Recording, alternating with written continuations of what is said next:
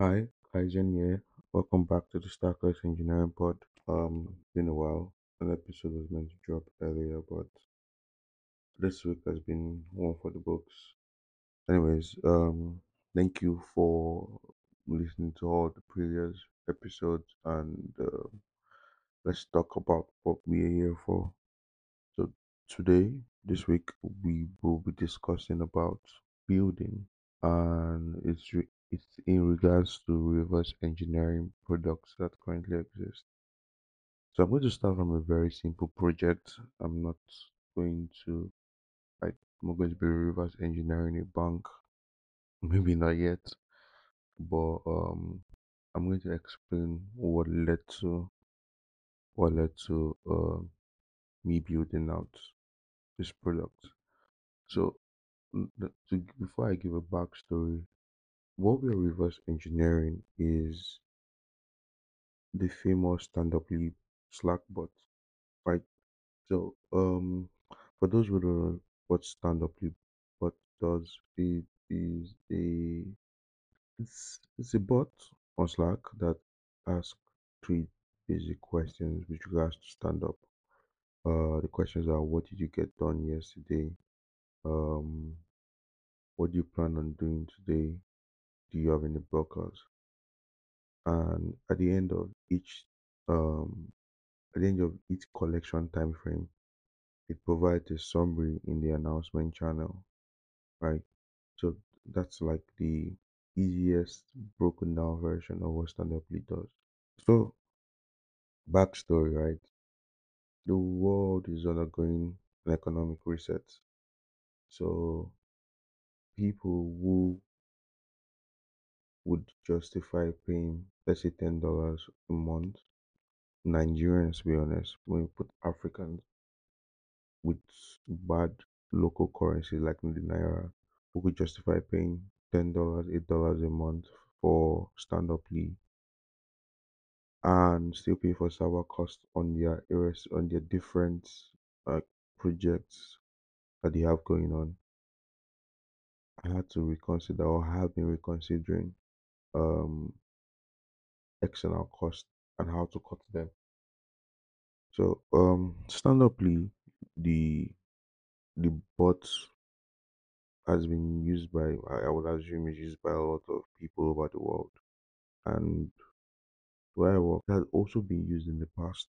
So there was a conversation on how we could build ours, and the minute the conversation happened, I went into work. So now that's the backstory. Now let's go into the engineering aspect of the pod. So the most important things that were of concern for me was how to get information from Slack and how to process them. And the proof to us that Slack is a well thought out product, they already had provisions for some of these things, for a lot of these things, in fact, for all of these things. The most important thing for the bot process is to create the bot on Slack's bot platform. So it gives you a token that allows you to decide the scopes of which your bot can work or needs to function. Slack already provided a third-party application, a package rather, not a third-party application, a package that had all the calls that I might have to make via HTTP over with just simple lines using like SDK APIs. So Slack had done a lot of the heavy lifting in terms of the packages I was going to use to make the HTTP calls, the scopes that need to be set for the bot. All this were done on the app aspect of Slack. Then it was time for rebuilding, and the issue with building a reverse engineering product is, I think you can only assume, especially when the code base is not open source. If it's open source, I don't think you're really doing any reverse engineering. You're just adapting what exists to suit your use case. But in this case, I wasn't doing any reverse engineering. I wasn't doing any adaptation to fit my use case. I was building everything from scratch. So well, not from scratch in terms of Slack's contributions, but in terms of my server, everything was from the ground up. So the next thing that I needed to do was recall all the aspects of which the ease in which messaging Standuply bot had been implemented. So I had two iterations of the Standuply bot. I'm going to start from the one that failed and how that spurred me to the final version that works. So the first thing I did was, after setting up the slash commands, I created the endpoints that that Slack calls. So okay, before I go any further, there is in the show notes you will see a Slack diagram or a Slack bots diagram that kind of explains or shows you the kind of the overview of what I'm going to be discussing about. It shows you the communication between the actor and Slack, and how how Slack releases that information to my server, how my server processes it, and decide what happened next. So alright, so moving on, and I think if I can recall where I was, I think I was talking about how from the ground up. So the first version I did, right, using the way Slack, this Standuply bot worked, was a knockoff.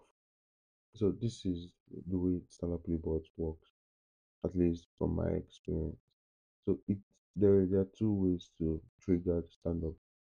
There is the automated Standup that happens for everyone across the organization in Slack, and there is one way you trigger it yourself with the slash command. So I was going for the one that was triggered with the slash command first, which is the actual proof of concept, before working on the automated aspect. So for the slash command, after Slack calls my server, the first implementation I had sent the payload from Slack to a cron job, and what the cron job, the job of the of that actual cron function, was to send a message to Slack, listen for a response, and then if there is a response in, I think the time frame I did was like 4 minutes. If there's a response within 4 minutes, I had a counter. So there was like a for loop and a time slip of 1 second to simulate an actual clock. So if I wanted 2 minutes, I'll just do 120 seconds with a slip of 1 second in between. So the for loop counts over a range of 0 to 120, with a slip of 1, simulating 2 minutes. And within those 1 second, there was another function that was listening to a store to check if the data has been dropped there. Now that I've mentioned the store, let me speak about how I thought about storing messages from Slack. So when a Slack bot sends you a message, or sends a message generally, and you respond, out of the box, the information doesn't get back to your bot unless you actually decide to process it. And how do you decide to process it? Slack made provision for that. There is something on the Slack platform called the events. Now, what event does is it streams every response that maybe pertains to the bot, and that actually pertains to the bot, back to your server. So if you implement that and you send a message, and your bot sends a message and you respond to the bot, the message of your response will be sent back to the server. So that also has to be implemented, and there is an event portion to Slack that can help you out with that, with setting everything up. You just need to create the endpoints, accept the request body. The request body comes as a JSON, and JSON, you have all the information you're interested, like the text, the author of the text, the timestamp and stuff like that. So how did I store this information? Because it was very important, even from the get-go, that I realized that with each message being sent, if I didn't store it, I lose it. And the easiest thing, which was also stupid in hindsight to do, was to just like store it in a database. I didn't consider that because I felt it was a waste of, it was always going to lead to a waste of writes. So I was going to do a lot of writes. Then if the whole process, the whole stand-up process fails, the smart thing to do would be deleting the writes because it wasn't completed. So, and I felt like that was a lot of moving parts to just storing data that is not yet complete.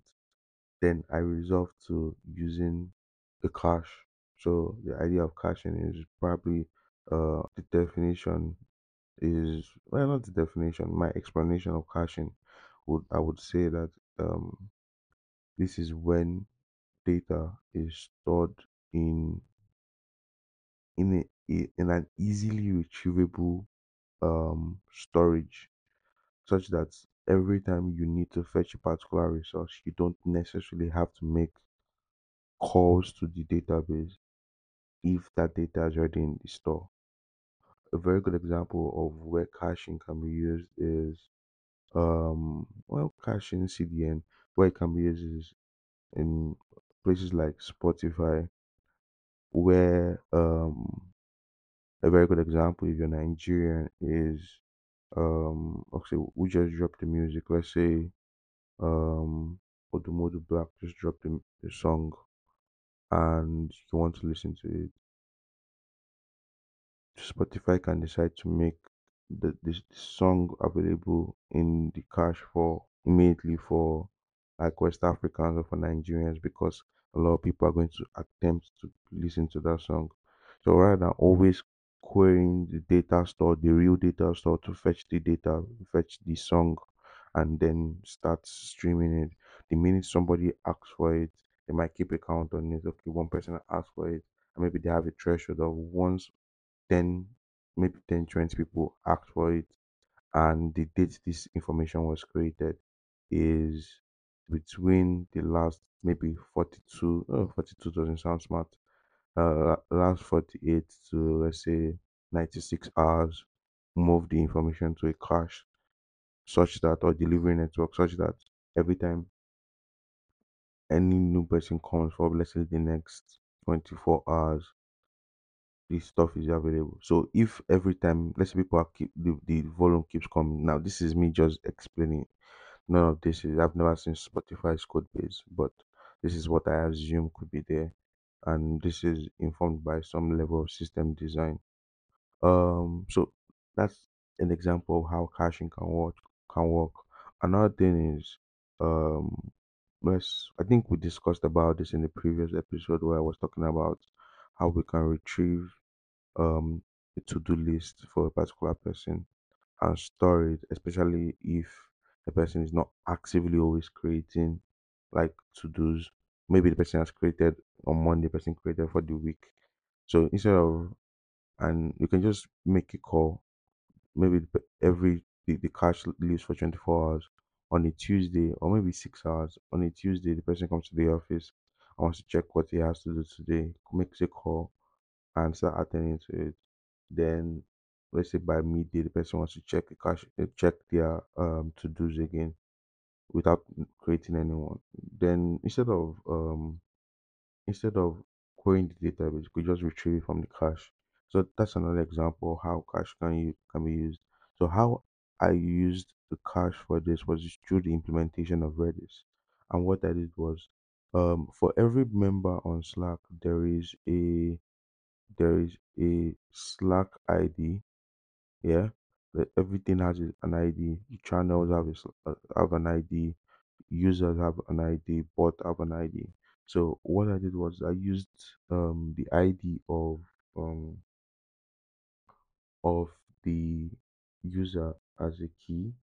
Then I also used the questions that were sent. I converted the questions into an hash map, or is it a hash map? Damn. I converted that to a hash map, or if you're conversant with Python, a dictionary, where the string of the question is the key and the value is the index in another array. So I had two data stores. I had a question, so data structure rather. I had a question dictionary and I had a question array or list. So in the question list, the questions from the first to the last, which I think I've mentioned before, is okay, what did you get done yesterday? What do you plan on doing today? Do you have any blockers? These three questions positionally have an index of 0, 1, and 2. So in the question dictionary, what I did was I converted the list or the array to a key value pair, such that the key is the actual question, which is a string, and the index is the value. So using the index, or either one of the two, I can't really recall now. Maybe the index is the key, and the text is the key and the stuff is the value. So using that, using the string index key value pair, I can also make another call to retrieve the previous message that was sent before the response of the person. So if the previous response that was sent is a key in my dictionary, or using like a get method on the hash map or the dictionary, if it exists, it's going to return the value. If it doesn't exist, it will return none. So based on that information, I can process the message that the person sent. So once somebody sends a response, so let's say the first question, what I do is I check for the last question, and when the last question, I get the last question and the last message sent by the bot to that person. I then check to see if it exists in the question dictionary. If it exists in the question dictionary, I then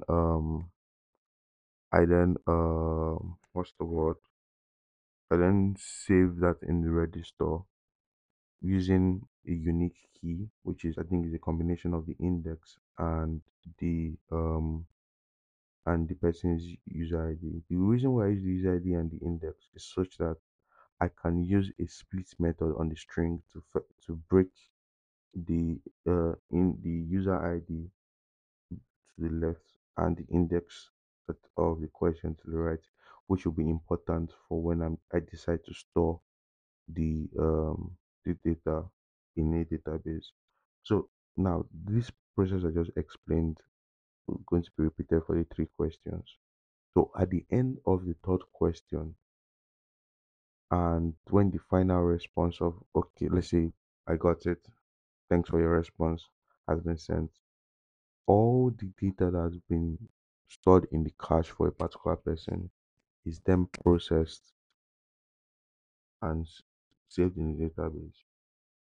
So but like I said, initially what I did was it had a timeout of 4 minutes per question, which gives like 16 questions to give a total of 60 minutes per person to answer the standup. I had a pilot after working on it, and it failed woefully. When that failed, I realized the issue. The issue was that because of the nature of which I was working, I was building, because of my design decision, right? I was, instead of handing the messaging in a near asynchronous manner or in an asynchronous manner, it was so synchronous that each message that was sent to a person blocked the next message because I had a loop that was sleeping and stuff like that. So after the pilot, I went back to the drawing board and I realized that the best way to do that is to break every message into every question asked into its separate prone function. So what that ended up making me do is it ended up making me have three different prone functions. One for the first question, so one for the second question, one for the third question. So the way they worked was the first question sends the message to everyone. Once there's a response on anybody and the message is streamed back to my server, and I do the check that I explained with regards to the text that was sent before the response of the user, and I get the index. Once I get the index and I know that this index really exists in my question dictionary, my question hash map, then I trigger the next question. So it's more like a predication with regards to sending message.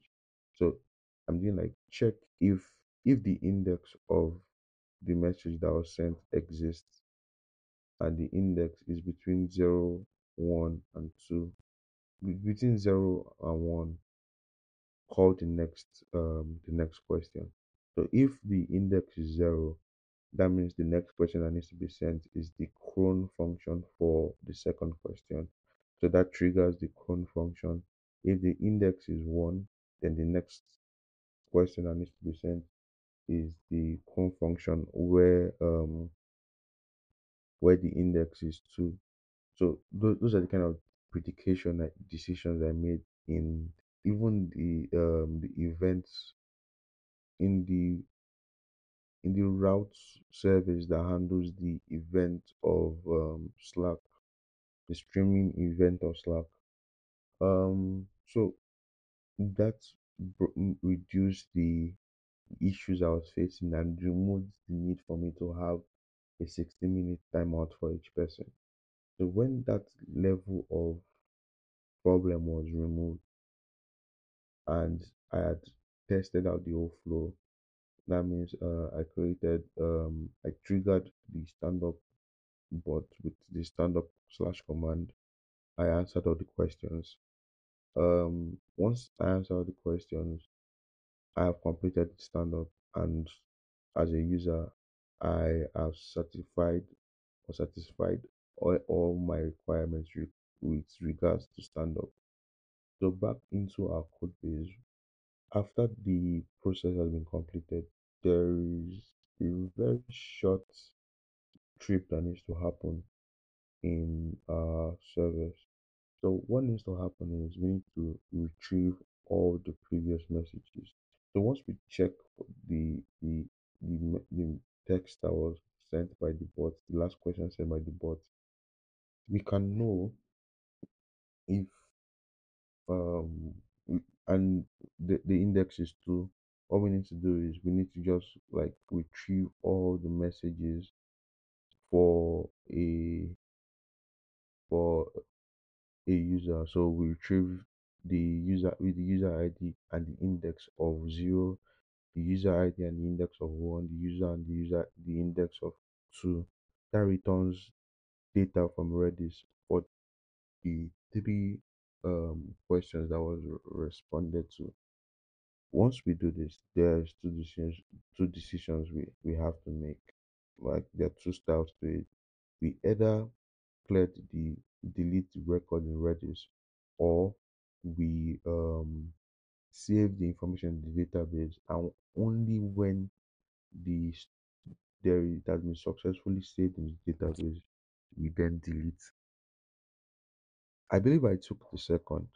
So I manipulated the data that returned from Redis, converted them from a byte string to decoded them just from a byte string to a normal string, So I think it was decoded in either UTF-8 or ASCII. I can't remember. I'm most likely going to be ASCII.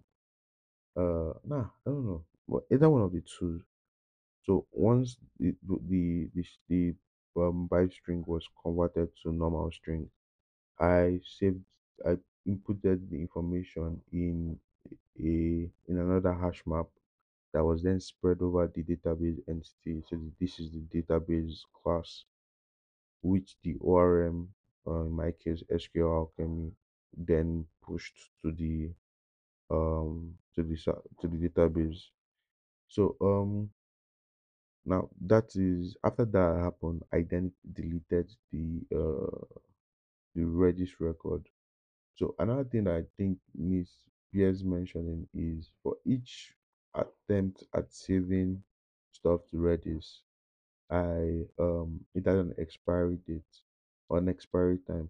And the reason why that is useful information is because it is the resources that Redis was sitting on was not infinite.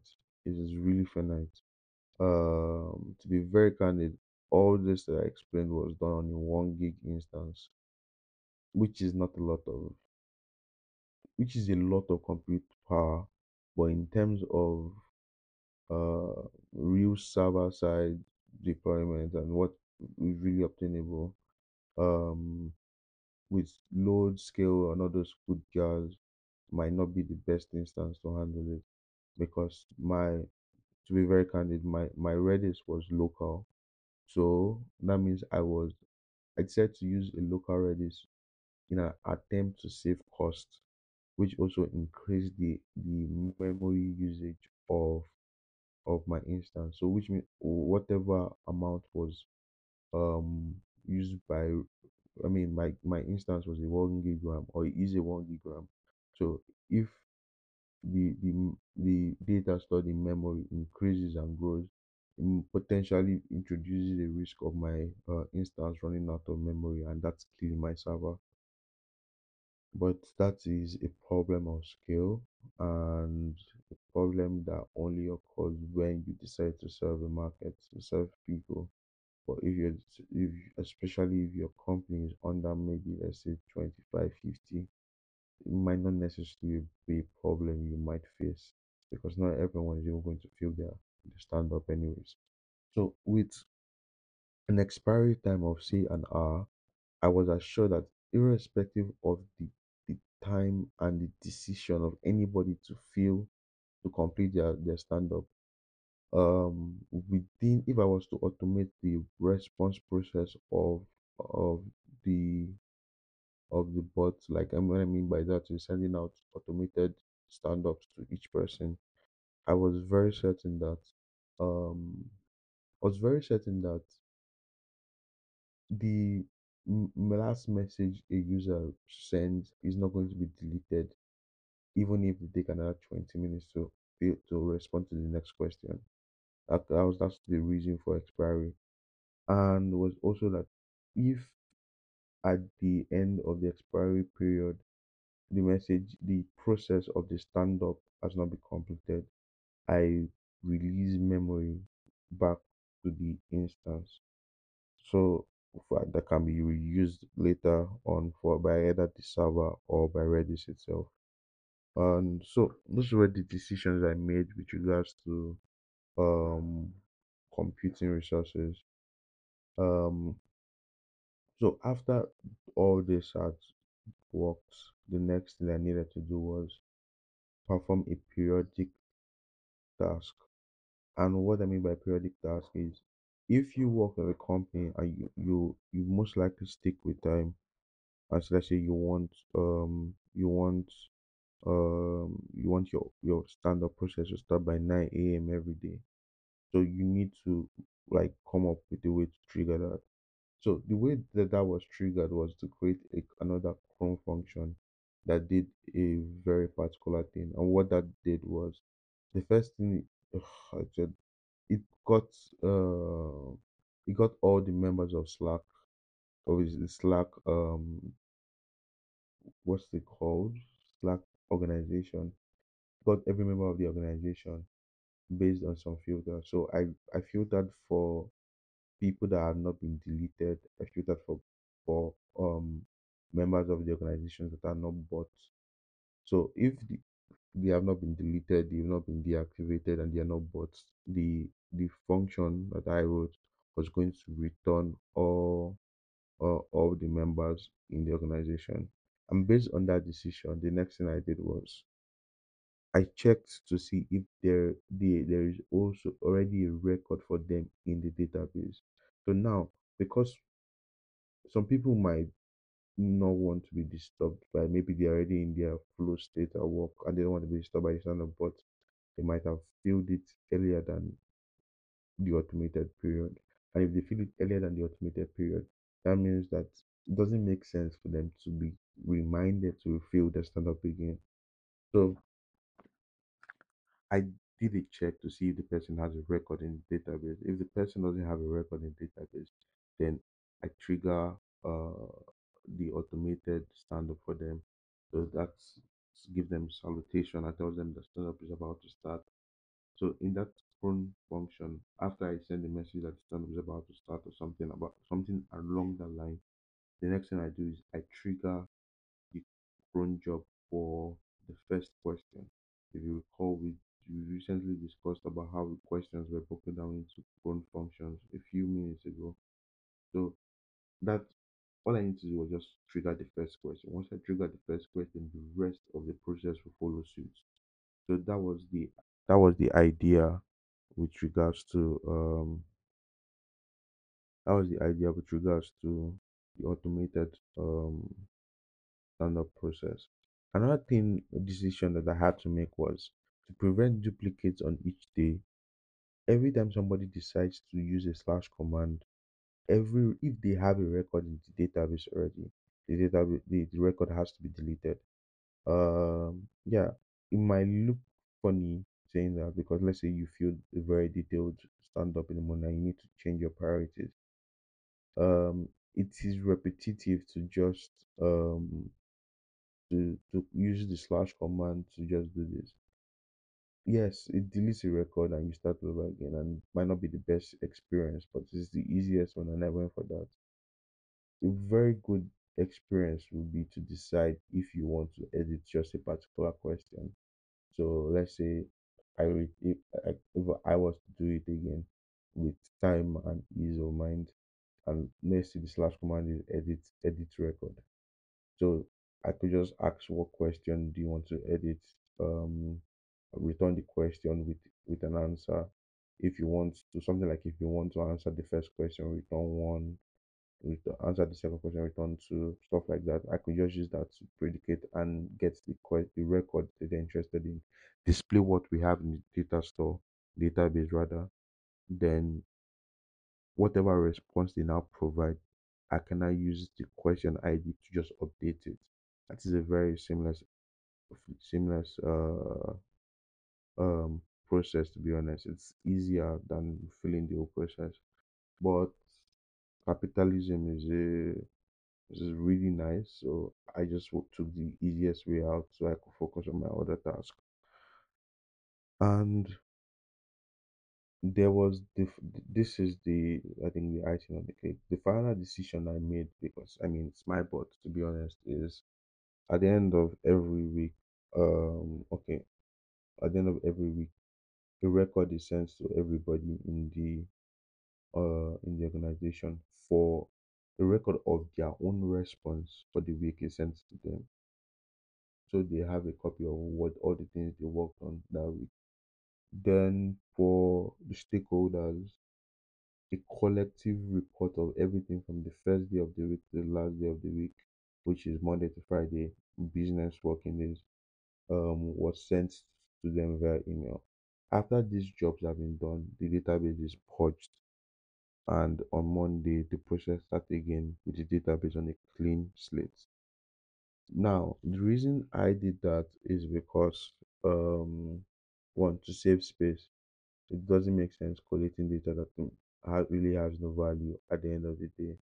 And what I mean has no value is what I did 3 weeks ago really doesn't matter right now, because the consequences of my decisions then had either caught up with me or made life better for me. And for a computer to keep store all those stuff may not be necessary. So, and that's the end of how the Slack bot works. The implementation, I think, worked very well. Is this implementation able to serve other companies in Nigeria and Africa or West Africa? I would say so. There might be some bottlenecks that might need to change, such as the fact that Redis and Postgres is being used locally. Ideally, the database should live somewhere else outside of the application. The Redis itself should sit outside of the application such that the server itself has full control over the resources at its disposal. I mean, what I mean is that even if I was still going to stick with a 1 gig instance, I would be sure that the server has the ability to use as much memory as he wants to use for anything he wants to do. And the Redis instance that is going to be using a lot of the memory sitting somewhere else might also be another 1 gig instance, who knows? And it can grow as much as it wants. It can grow as, maybe in a day, it can grow to 512 MB. And before the end of the day, it's back to the instance is back to having a full memory of 1 gig, because at the end of each day, at the end of each hour, data is being purged out of the Redis, which means that Redis will always be empty at almost every hour. So that means even if there is data in Redis, at every hour, a certain amount of data is lost, is being deleted, or because it has expired. Then at the database level, that also provides the ability for the database to grow. But at the same time, because of the way it has been orchestrated, the only thing that is really going to happen, the database is going to have, basically right now, the basic database only has max 6 different calls. One is a write call, the other majority are read, so the other 4 are read, the last one is delete. Read and delete. So let me explain. The first one, create, that's when standup has been completed. The first read is to check if somebody has a record, and if the person has a record, don't send an automated standup to the person. Another read is if you want to another read is check to see if this person has a record. If this person has a record, delete it because person wants to refill their stand-up. Another read is on Friday, where I check to get all the record for a particular person. Now that read is very intensive because I will be stepping through all the members of the organization to see if the person has a record. Or no, I don't even need to step through. I need to step through. I need to use the user ID of each member in Slack to get a record of all their responses for the week. So that's really read intensive. One is dependent on the call to Slack that returns, as with my function has been processed to return an array. So the length of the array determines the amount of read. So it's an O of n logic. And the final one is the final read is the one that happens for organization. That one is more like a constant time thing, because all you're going to do is just call the database, get all the information for the entire table with regards to an organization, and then send it as an email. So if this was to be expanded, there are a few things that needs to happen. The bot needs to be improved such that it can be installed across different workspaces. And when it's installed across different workspaces, there needs to be in the server side of the bot, I would assume that there needs to be a what's the word? I think the word is a way to store information that pertains to each workspace, such that there is no data leakage between any of the workspaces, and that register attempts to use the bot. And the other thing that needs to happen is I think the other thing that needs to happen is there needs to be some sort of paywall, because server cost is really not cheap, or at the same time it's not outrightly expensive when you're starting out. So and those kind of decisions means you need to integrate like third-party services like Paystack, Flutterwave, and maybe Stripe if you're thinking bigger than Africa. But I mean, Standuply is really big, so why compete with the product like Standuply, where you can just be like Standuply for Africa? So then, with regards to load, there is really no right now. I don't think of any solution for load except for stuff like load balancing, and load balancing is a function of you having multiple instances that run the same server code. And an application like Fast API and a server like Gunicorn, you can spin up like on the very least that I know of, maybe like 2 or maybe 1 extra worker, so it gives you the illusion of having 2 different servers running. And which means that right now in production for me, I have 1 parent application and 4 child application running, which gives the illusion that I have 5 servers running. And my nginx, which sits in front of my Gunicorn, kind of serves as a load balancer in a way that just drops the load on whichever instance, whichever child instance or parent instance is available.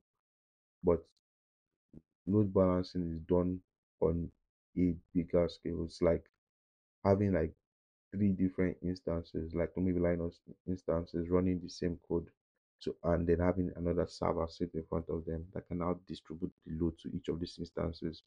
Now when the load gets into these instances, it can now be distributed from to any of the parent child processes that you have, or if you just have 1 instance running. So that's pretty much how I think can be expanded. In the actual Standuply, there are stuff like snooze, set a reminder, but I mean, like I said, those can come in when the scope of what is being built is being expanded. But for a very simple use case, I think what I have done serves its purpose.